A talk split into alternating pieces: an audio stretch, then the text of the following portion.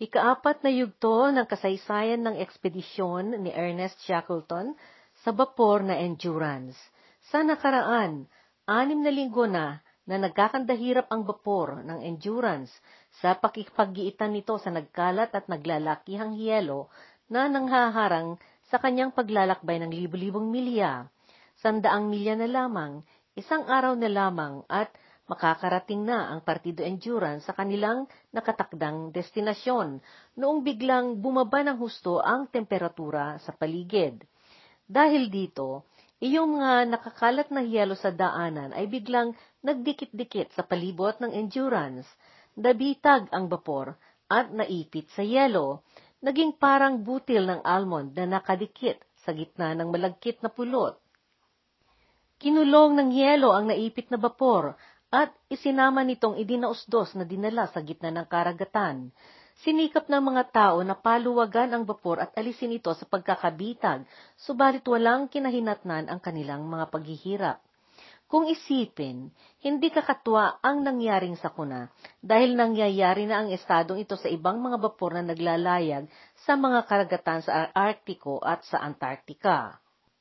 Sa kanilang kalagayan noon na sila'y nasa gitna ng karagatan na walang nakakaalam kung nasaan sila at kung ano ang nangyayari sa kanila, anuman ang mangyayaring kahihinat na nila ay nakasalalay sa tibay ng loob at masidhing pamumuno ni Ernest Shackleton. Nagdaan ang panahon at nagpatuloy na naipit ang vapor sa yelo. Sa pilitan silang umalis sa bapor at nagkampo sa ibabaw ng yelo hanggang, hanggang sa nawasak ang katawan ng bapor bago ito tuluyan ng hinilang palubog ng dagat sa ilalim ng yelo. Dahil doon, nagbago na ang misyon ng Partido Endurance dahil nauwi na ito sa kanilang kaligtasang mabuhay. Ang kaligtasan na nila ang pinakamahalaga at pinakaunang inisip ni Shackleton. Nagpasya silang pumunta sa pinakamalapit na islang lupa sa pamamagitan ng pagtawid nila sa hiyelo sa ibabaw ng karagatan. Noong ika-23 ng Disyembre, 1915, mula sa kanilang kampo na Ocean Camp, lumarga na naman silang lumisan papunta sa malayong isla na lupa. Iniwan nila iyong isang bangka nila, ang bangka na pinangalanan nila ng Stancomb Wills. Noong ika-27 ng Disyembre, 1915, nagkaroon ng salungatan ng kaisipan sa pagitan ni na Worsley at Macnish na sa mga sandaling iyon ay masama pa rin ang kanyang kaluuban dahil sa pagkakapatay ng kanyang alagang pusa. Hindi na noon nakatiis si Macnish sa kanilang patuloy na paglakbay na nanghihila ng kanilang mga kargamento. Sa kanyang panukala na noon ay malaking kabaliwan ang kanilang ipinaggagawa hindi lamang dahil sa napakabagal nilang makaabanse sa kabila ng sobrang kahirapang kanilang sinasagap na naghihila, kundi pat, dahil alam niya na hindi maiwasang masisira ang kanilang tatlong bangka sa pagkakahila nila sa ulnas. Kung isipin ang distansya na kanilang nararating araw-araw, aabot ng anim na buwan ang kanilang paglakbay bago sila makarating sa kanilang sadyang lugar. Kukulangin sila ng baon, at hindi rin nila alam kung hanggang saan ang hangganan ng kakayahan nila kapag idagdag na isipin ang kalusugan nila at ang lamig. Naisip niya noon na kapag masira ang mga bangka, tuluyan na silang mawalan ng pag-asa dahil mawawalan na sila ng magagamit na sasakyan na paglalakbayan para manguha ng tulong. Kung kaya inhinto niya ang naghila at noong nagbilin si Worsley na ituloy nila ang maglakad, hindi tuminag si Macnish ipinagpilitan na niya ang hindi gumalaw pa. Sa pag-aalsa na iyon ni Macnish, lumakas ang kung loob niyang nagtanong sa otoridad ni Ernest bilang pinuno dahil lumubog na ang kanilang bapor na siyang pinamumunuan niya. Ang pangatwiran niya noon ay sa ganong kalagayan nila, mayroon ng karapatan ang mga marinero na hindi susunod sa bilin nito dahil batay sa kanilang kontrata, nagpaso na ito noong lumubog ang bapor noong ika 21 ng Nobyembre. Sinang-ayunan ng isang marinero nito, si John Vincent, ang katuwiran ni Macnish. Kung isipin ang kasalimuot na ng kanilang kalagayan noon at isama pa doon ang kalaki ng panganib na kanilang kinakasabakan, liban pa dyan na nasa gitna sila ng malawak na lupalop na walang nakakaalam, sumagi sa kalooban ni Ernest na anumang pag-asa pang ikaliligtas nila ay nakasalalay sa kanilang pagkakaisa at sa hindi pagkakawalay ng grupo. Kinakailangan na sa pagkakataong iyon ay ayos at iisa lamang ang pasyang masusunod. Isa pa, napatunayan na sa mga panahong iyon ang kahalagahan ni Macnish bilang karpintero sa pagkakapagaan ng kanilang sitwasyon. Ang totoo niyan, bagaman hindi alam ni Macnish, hindi nila maaring payagang mapawala ito dahil sa kanyang kakayahan. Iyan ang mga senaryo na naglaro sa kaisipan ni Shackleton at binabalaan niya si Macnish na babarilin niya ito kung humihiwalay siya sa grupo nila. Pagkatapos niyan, tahimik na kinuha ni Ernest ang artikulo ng alituntunin ng bapor at ibinasa niya ang nilalaman nito sa kanilang lahat. Ayon kay Ernest, nakasaad doon na kahit lumubog na ang bapor, patuloy pa rin ang sahod sa kanila hanggang sa makabalik sila sa puerto. Kung kaya lahat sila ay nasa ilalim pa rin ng kanyang pamunuan. Iyan na ang namagtapos sa nangyaring argumento. Kinakailangan noon ni Ernest na sugpuin kaagad iyon dahil may lihim na panganib na ang karpintero ay nangangamag-usap o nakikikutyaba sa dalawa o tatlo at malamang mas marami pa sa mga kasama nila tungkol sa kanyang kaisipan. Walang pinuno, lalo na sa sitwasyon na gahibla ang kinakapitan ng buhay na nakataya, ang mangbabaliwala sa pinakamaliit na pangsubok sa kanyang otoridad. Dinamdam ni Ernest iyong inastang iyon ni Macnish sa hidwaan na nangyari, hindi lang dahil pinangasahang inamon ang kanyang otoridad, kundi dahil sa naging sadya noon ni Macnish na mang-abandonar sa kanilang lahat. Isinulat ni Ernest sa kanyang diary noon, Hindi ko mapapatawad itong karpintero sa panahong ito ng unos at salimuot. Pagkalipas ng pangyayaring iyon, Pinahinto ni Ernest ang kanilang intensyon na magpatuloy na maglakbay sa yelo. Noong natapos ang buwan, nagtayo sila ng iba na namang kampo at pinangalanan nila ito ng Patience Camp o Kampo ng Pasensya. Nanatili sila dito ng tatlong buwan. Binalikan ni na Frank Wild iyong iniwanan nilang bangka na Stancomb Wills doon sa iniwanan nilang kampo na Ocean Camp. Nagpasya sila na doon sa Patience Camp sila maghintay ng pagbuka at pagputok ng yelo. Kapag magbitak na ito, nang mapagkakasyahang dadaanan ng kanilang mga bangka, iyon na sila magpapatuloy na pupunta sa isla na Snow Hill o minsan ay pinapangalan ng Paulet Island. Malaking tulong ang husay at sipag ni Macnish na karpintero. Bagaman siya ang pinakamatanda sa kanilang lahat, sa edad niya na 51. Maliksi ito at hindi nahihintong naggagawa ng trabaho at kung ano-ano. Siya ang nagkukusang naglikha ng mga mahahalagang gamit na pangresolba nila sa mga lumalabas na problema na hindi inaasahan at hindi na paghahandaan. Siya rin ang nagkukumpuni sa kanilang mga kagamitan upang maisilbi ang mga ito sa mga darating na pangangailangan. Ginawa niya ng paraan na pinatibay at inayos ang kanilang mga bangka sa pamamagitan ng kanyang paggamit ng mga karaniwang mga bagay na kanyang nahanap sa paligid. Inayos niya ang kanilang mga gamit para mas matibay gamitin ang mga ito. Dumating ang 1916. Umalis sila mula sa ibabaw ng yelo at isang linggong paglalakbay sa bangka sa dakilang karagatan. Noong Enero ng sumunod na taon, nagdusa sila sa malakalakas na hangin na kasabay ng pag-ulan ng niebe nanatili sila sa naaanod na flow o hielo na naghihintay hanggang sa nakarating ito sa puntong ang tungo ng Agos ay kanluran na siyang kinaroroonan ng isla na nagngangalang Deception Island o Islang Panlilinlang. Isang bahagi ito ng mga isla sa timog na Shetland o South Shetland. Ang South Shetland ay kinabibilangan din ng isla na Elephant Island o Islang Elepante sa kanlurang bahagi ng Palmer Peninsula. Alam ni Ernest noon na maaring may mga provision silang matatagpuan doon. Gayun din na paminsan-minsan ay may napapagawi doong bapor ng mga balyenero na naghahanap at nanghuhuli ng balyena. Nagkulang na ang rasyon nilang pagkain at para mapagkasya pa nila ang kanilang probisyon para sa mga Sumunod na araw, nang huli at namaril sila ng penguin at iba pang maari nilang magawang pagkain mula sa dagat. Ang penguin ay malaking ibon na hindi nakakalipad at nabubuhay sa malamig na lugar sa timog na dulong bahagi ng lupa at gamit nila ang kanilang pinakapakpak na panglangoy. Kadalasang nagsusukat ito ng mahigit na tatlong talampakan ang taas at mahigit kumulang sa 35 kilo ang bigat. Nakapamaril pa ang mga tao ng mga lumilipad.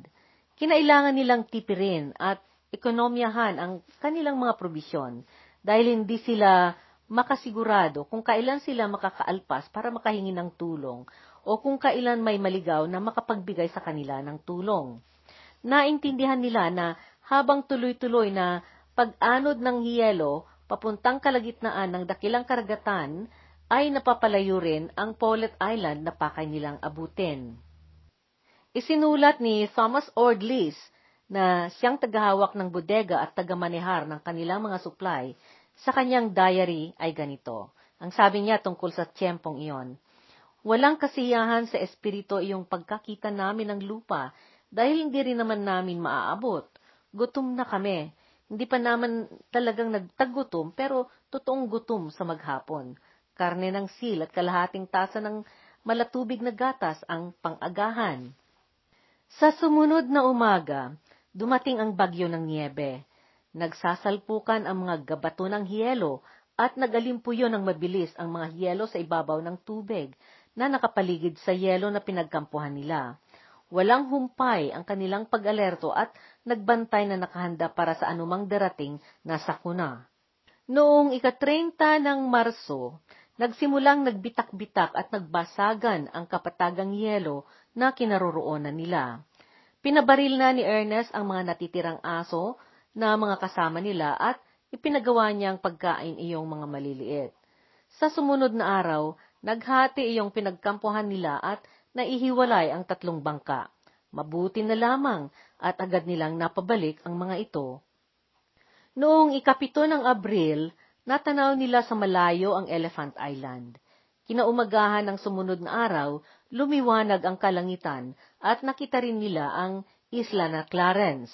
Napansin nila ang pagluwag ng mga nagdikit-dikit at nagkumpul-kumpul na yelo sa ibaba ng kinaroroonan nilang yelo, subalit napansin nila na masyadong mabilis ang agos sa ilalim ng karagatan dahil sa pagtaas at pagbagsak ng mga naiaalon na yelo. Noong ikasyam ng Abril, nagbitak ang yelo sa ibaba ng mga bangka at agad silang naglagay ng kanilang mga kargamento sa mga ito habang ang bitak ng yelo ay tuluyan nang nagbuka na nagpalaya sa mga bangka sa tubig. Itong ikasyam ng Abril, Pagkaraan ng labing apat na buwan na pagkakulong nila sa yelo, nagkaroon sila ng pagkakataong iligtas ang buhay nila. Subalit kinailangang matakasan nila ang matigas na yelo.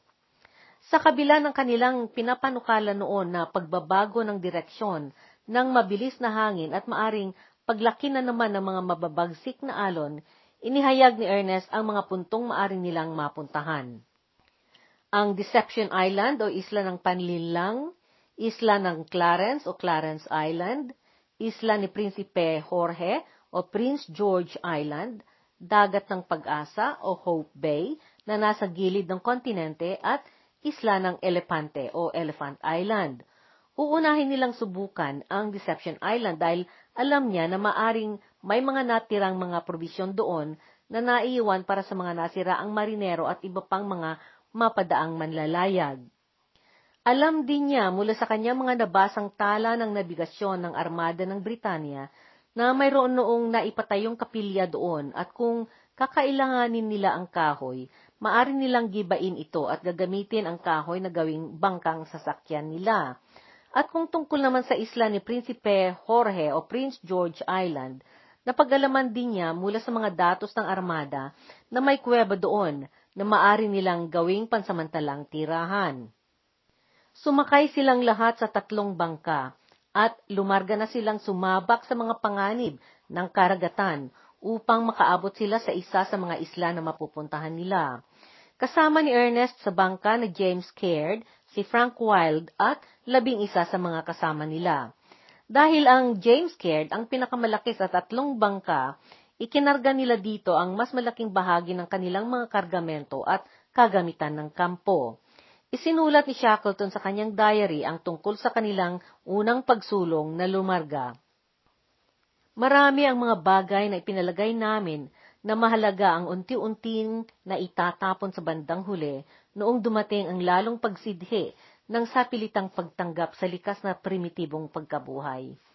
Mabubuhay ang tao sa kaunting pagkakabuhayan, hindi lumaon, at ang mga mayuming yugto ng sibilisasyon ay naisantabi na sa harap ng matalas na katotohanan, at kung magkaroon man ang tao ng pagkaliit-liitang sasamantalahing pagkakataon na magkaroon ng pagkain at sisilungan, mabubuhay na ito, at maari pa na ang mararamdaman nitong kasiyahan ay siyang totoong kaligayahan. Hinawakan naman ni Worsley ang bangka na Dudley Docker at kasama niya doon ang siyam sa kanila. Sumakay naman sina Hudson at Crane at tatlo pa sa mga kasama nila sa Stancomb Wills na bangka. Nasa harapan ang James Caird at sinundan ito ng dalawang mas maliliit na bangka.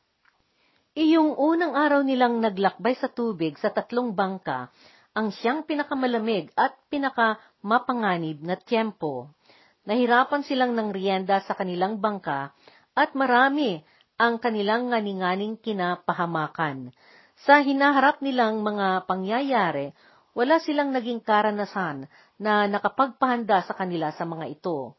Nagsiksikan sila sa tatlong maliliit na sasakyang pandagat at kinailangan nila na agad nilang alamin ang mangmaniobra sa mga ito sa gitna ng pinakamapanganib na kondisyon ng karagatan. Minsan, dahil sa kagustuhan ng mga nasa bangka na Dudley Docker na makadiretso sila sa landas nila, naiipit tuloy ito sa pagitan ng dalawang malalaking hiyelo. Tinapunan sila ng kanilang mga kasama sa James Caird ng tali at hinila nila sila. Sa unang gabi nila sa kanilang paglalakbay sa gitna ng karagatan mula sa pagkakakulong nila sa yelo, nagkampo sila sa ibabaw ng isang limpya at lumang yelo. Sa kanilang pagkampo sa ibabaw ng yelo ng mga flow, sari-sari ang walang katapusang panganib na kapapahamakan ng bawat isa sa kanila. Sa isang pangyayari, lumusot sa tubig si Ernest Holness habang ito'y nakabalot sa kanyang tulugan. Hindi nila noon napaghandaan iyong biglang pagbitak ng yelo doon mismo sa punto kung saan nakatayo ang kanyang toldang tulugan. Sa sandaling iyon noon, tiyempo namang hindi makatulog si Ernest at siya'y palakad-lakad na nag-iisip sa paligid ng kampo. Naramdaman niya ang biglang paggalaw ng ibabaw ng patag at nakarinig siya ng malakas na lagutok at kalaskas sa kanyang kinatatayuan. Bigla siyang tumalon palayo sa pinanggalingan ng malakas na tunog at nakita niyang nagbitak ang yelo sa kinatatayuan ng isang tolda. Nahila at napunit ang tolda at nagkagulo ang mga nasa loob nitong natutulog. Nakarig siya bigla ng natatakpang parang ugong ng kulog at tumakbo siyang pupumunta sa pinanggalingan noon na nagtanong, Paano kayo riyan? May dalawa sa ilalim ng tubig, isinagaw naman ng isang sumagot. Ang pangyayaring ito ay sinulat ni Ernest sa kanyang diary at buo niya itong isinalaysay. Nagbuka ang bitak na may sukat na humigit kumulang sa apat na talampakan at ako'y dumapa para silipin ang bunganga ng bitak. May puting lumutang sa tubig, isang tulugan at may tao sa loob. Inabot kong sinunggaban ng mahigpit ito at hinaltak kong paibabaw sa yelo. Ilang segundo lamang pagkalipas noon, nagbanggaan ng ganoon na lamang kalakas ang dalawang gilid ng bitak. Malaking pagpapala na nag-iisa lamang ang bumagsak sa tubig, kundi trahedya na sana ang nangyari. Nakayapos doon sa tulugan si Holness na basang-basa hanggang baywang at mabuti na lamang at hindi siya nasaktan. Bumuka ulit ang bitak at hinila nito ang James Care na bangka na kasama ang aking tolda sa aking gilid. Napapunta sa kabilang gilid ng bitak iyong dalawa pang bangka at iyo pang ibang kasama sa kampo. Kasama ko ang dalawa o tatlo sa mga unang tao na dali-daling dumating upang umalalay at tiniklop ko ang aking tolda. Noong nagdatingan ng iba upang tumulong, kaagad namang naitawid ang James Caird sa bitak na namaghati sa patag na yelo. Samantala, ganoon na lamang ang panginginig ni Holness sa kanyang pagkakabalot sa lamig. Ang hirap niya noon, walang mahanap na kasuotang maibigay sa kanya para pagpalitan. Ang tanging paraan lamang noon na mapapanatili ang init ng kanyang katawan ay kinailangan niya ang walang humpay na lakad ng lakad sa ibabaw ng yelo hanggang sa unti-unting tumulo ang natutunaw na yelo sa kanyang kasuotang panloob.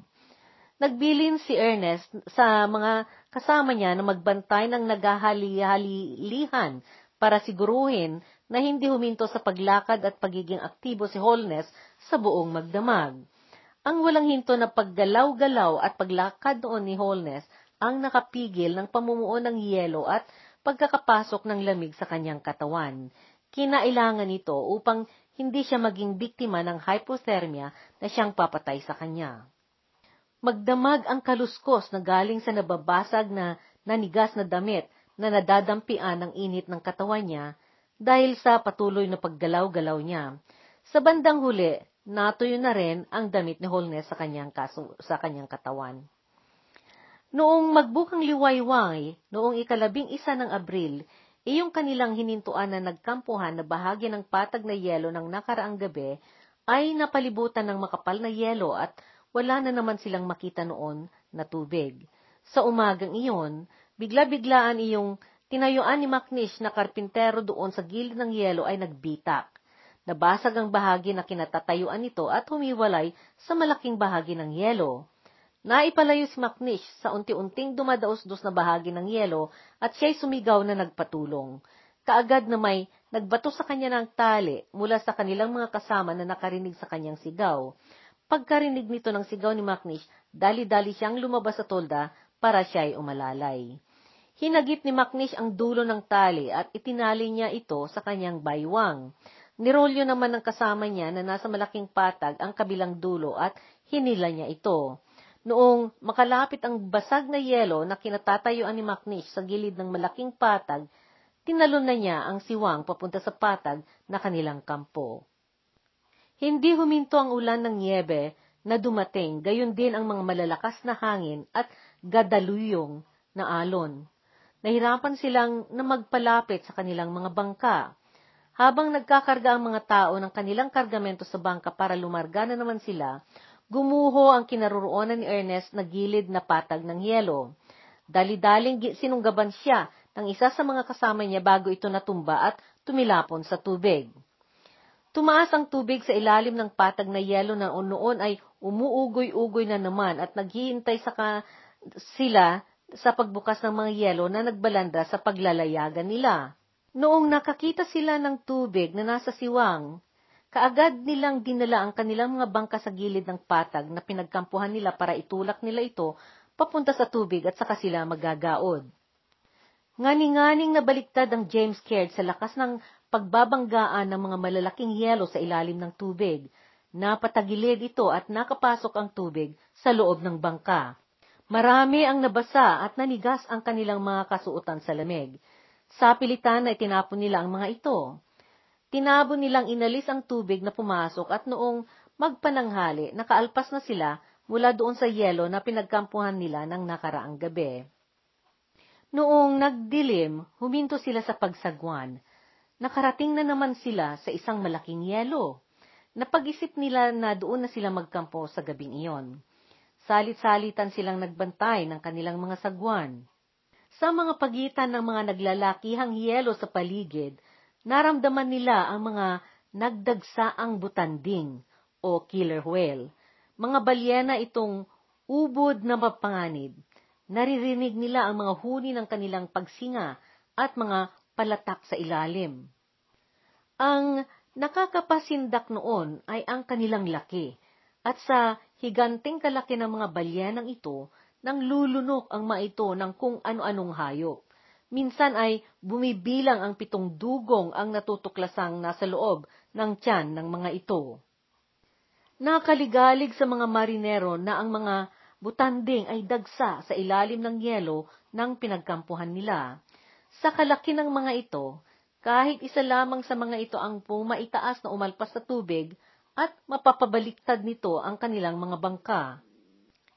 Pinagtiisan nilang pinagdusahan ang lamig at ang pagkahilo sa magdamag na iyon dahil humin, hindi huminto ang pagindayog ng yelo na pinaglaruan ng gadaluyong na alon. Gumanda ang panahon noong ikadose ng Abril at sa kabila ng kanilang kapaguran at paghina ng kanilang mga katawan, nasilayan ni Ernest sa kanyang mga kasama na sila ay patuloy na umaasa. Nagpatuloy silang naglayag at nagsagwan. Natuklasan nila na naipalayo sila sa Deception Island o islang panlinlang na siya noon ang pakay nilang abutin. Kinausap ni Ernest si na Wild na kanyang diputado at si Worsley na dating kapitan ng bapor. Pagkatapos ng kanilang pag-uusap, ipinasya ni Ernest na subukan nila ang dagat na Hope Bay sa gilid ng kontinente. Noong dumating ang hapon sa araw na iyon, natuklasan nila na hindi sila maaring magkampo sa gabing iyon dahil sa sobrang bagsik ng karagatan. Patuloy ang pag-agos ng yelo sa ibabaw na nanghahamong mangharang sa kanilang panglalayagan at iipitin sila. Itinulak silang ibinangga ng mga malalakas na hangin sa mga malalaking yelo. Minadali nila ang lumayo at sinikap nila ang umalis sa kanilang pagkakatulak sa yelo. Magdamag silang naggagaod sa kalagitnaan ng nagngingit-ngit na lamig ng karagatan. Salit-salitan silang nagbantay sa gabing iyon. Iyong makatapos ng kanilang torno ay pumunta sa ibaba ng kanbas ng bangka at nakikipagdikitan sa mga kasama nila doon upang mapanatili nila ang init ng kanilang katawan. At gaya ng ipinanukala nila, Sumama lalo ang panahon sa sandaling iyon. Pinaglaruan ng karagatan ang kanilang tatlong bangka na pinaglalayagan nila. Sa kanilang tagiliran, dumating ang bumubulang tubig ng mga gahiganteng alon na animo nagpupukol ng yelo sa alon at ng bara ng kalangitan. Binilisan nila lalo ang walang humpay nilang paggaod hanggang sa hindi na nila maramdaman ang lamig, hirap at pagod.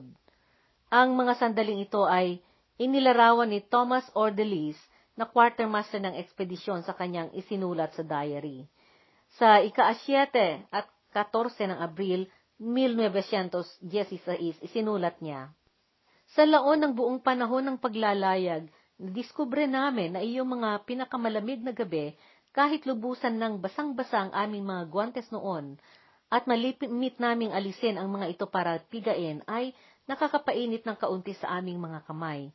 Subalit hindi maari ito sa aming mga medyas dahil kinakailangang lagi naming reremedyohang tuyo ang aming mga paa. Maliban noon sa mga basag-basag na yelo na sinisipsip namin, wala kami noong ibang pampawi sa aming pagkauhaw. May ilan na noon sa Stancomb Wheels na sobra nang humina sa pagod, subalit wala kaming magawa noon sa mga sandaling iyon. Sa pilitang ipagpatuloy namin ang paglarga, nakaasa ang aming pagkabuhay sa pagkakarating namin sa pampang ng isla sa pinakamabilis na panahon. Sa kuna ang alay ng pagkakaantala, kinailangang ipagliban ang pagkakaantalaan. Kung kaya patuloy silang nagsagwan sa parang walang hanggang karagatan na namagitan sa kanila at ang kanilang inaasahang pampang. Wala na silang makita sa dilim noon at umasa sila sa paglabas ng buwan. Doon sa sandaling walang buwan, naggawa sila ng paraang makapagsindi ng posporo sa likod ng kanbas para magkaroon sila ng panandaliang ilaw na makakapagbigay tsansa kay Worsley na sumilip sa kompas para masiguro nila ang direksyong tinutungo nila at kung saan ang direksyon ng ihip ng hangin. Maigi na lamang din at kakaiba rin ang husay ni Worsley sa kanyang pangalam ng kanilang direksyon sa kabila ng dilim, paikot na ihip ng hangin at nagraragasang bugso ng mga nagbabagsakang alon. Malaking bagay ito sa kanilang pagkakaligtas sa mga elemento. Halinhinan sila na nagsagwan para nakakapaghalinhinan din silang makakuble para umidlip. Sa mga tiyempong iyon, na sinasamantala nila ang panandaliang pagkakalma ng karagatan dahil bigla-bigla itong nagbabago at bumabagsak, ibinibigay nila lahat ang kanilang lakas na nagmadaling nagsagwan. Mayroon pang iba na hindi na naidlip hanggang sa nawalan na sila ng malay at hindi na nakagalaw. Noong mag-ikatrese ng Abril, nagbitak-bitak na ang kanilang mga bibig. Hapong-hapo na ang kanilang mapupula ng mga mata. Puti na ang mga mukha at balbas nilang pinamahayan ng yelo. Kahit noong nabigyan na sila ng pagkain, kadamihan sa kanila'y isinuka nila ang mga nakain nila dahil sa pagkakahilo nila habang napapatilapon at naihahagis ang kanilang mga bangka sa ibabaw ng rumaragasang alon. Napagtanto ni Ernest na talagang kailangan na nila ang sasanlad sa pinakamalapit na lupa. Ang pinakamabilis nilang narating noon ay ang Elephant Island o isla ng elepante. Dito natin puputulin itong pang-apat na yugto nitong ating kwento tungkol sa ekspedisyon na pinumunuan ni Ginoong Ernest Shackleton na pagtawid nila sa kontinente ng Antarctica. Anong mga hamon pa ang inilaan ng kalikasan na naghihintay sa mga marinero? Hanggang kailan nila makakayanang harapin ang mga panganib na nanglalaro sa kanila? Subaybayan ang ating kwento at antabayanan ang susunod na yugto.